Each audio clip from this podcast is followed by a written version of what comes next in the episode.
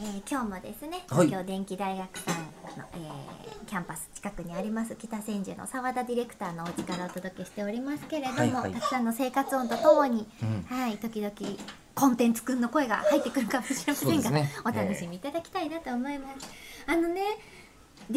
いただいておりましてランタンさんから励ましをいただいておりました。はいはいえーあ励ましかな吉田さんには励ましだけど私ね気持ち悪いやつだな、えー中村さんのなんだなんだ「心電図」というブラの下を見ることができてとても感激しましたなる ほどなるこほどこ見落としてすたごい考え方だそれは考えまなかったですねとても美しい波でしたね吉田さんが「早く生き返ってくださ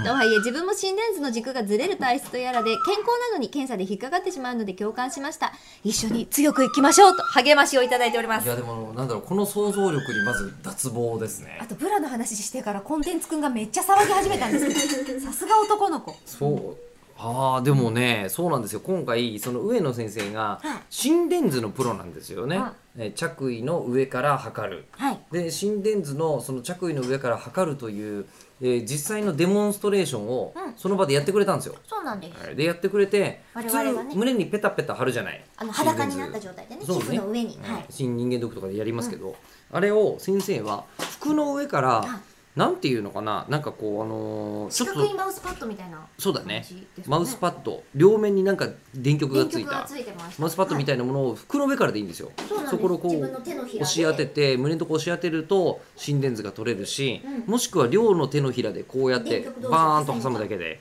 えーこれで、あのー心電図が取れるというのを使ってみだったんでてすよそうなんですよ、うん取れるはずだったんで中村さん取ってみましたよね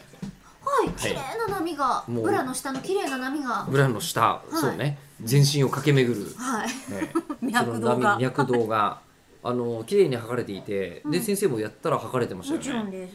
吉田さ理由わかんないんですけど、えー僕だけあのすっごいかすかにしか取れないんですよんあれちょっと素人からはどこが脈か分かんなかったですそうですね、びっくりするぐらいでしたよねでも目の前に、んとりあえず喋ってるし立ってるから生きてんだろうなとは思うんですけどただそれはもしかしたら共同幻想かもしれないですよ、やばい集まってる人たちぜ関係者全員の共同幻全想員でがこんだけが共鳴すんの、そうでも生理的に見た場合、僕は死んでる可能性がありますえーっていうことが今日医学的に若干証明されてしまって、えちょっとそこをね深掘りできる先生がもしいたらーもしいたら、うんえーでも先生的には多分軸がなんか斜めに走行してる人はあのシステムで取れるけどまっすぐになってる人は取れづらいんだけど、寝てるとかえって取れるかもしれないらしくてあれ俺寝てる時だけ生きてんの意味わかんないあれ私睡眠は死だと思ってるんだけどなそれも怖い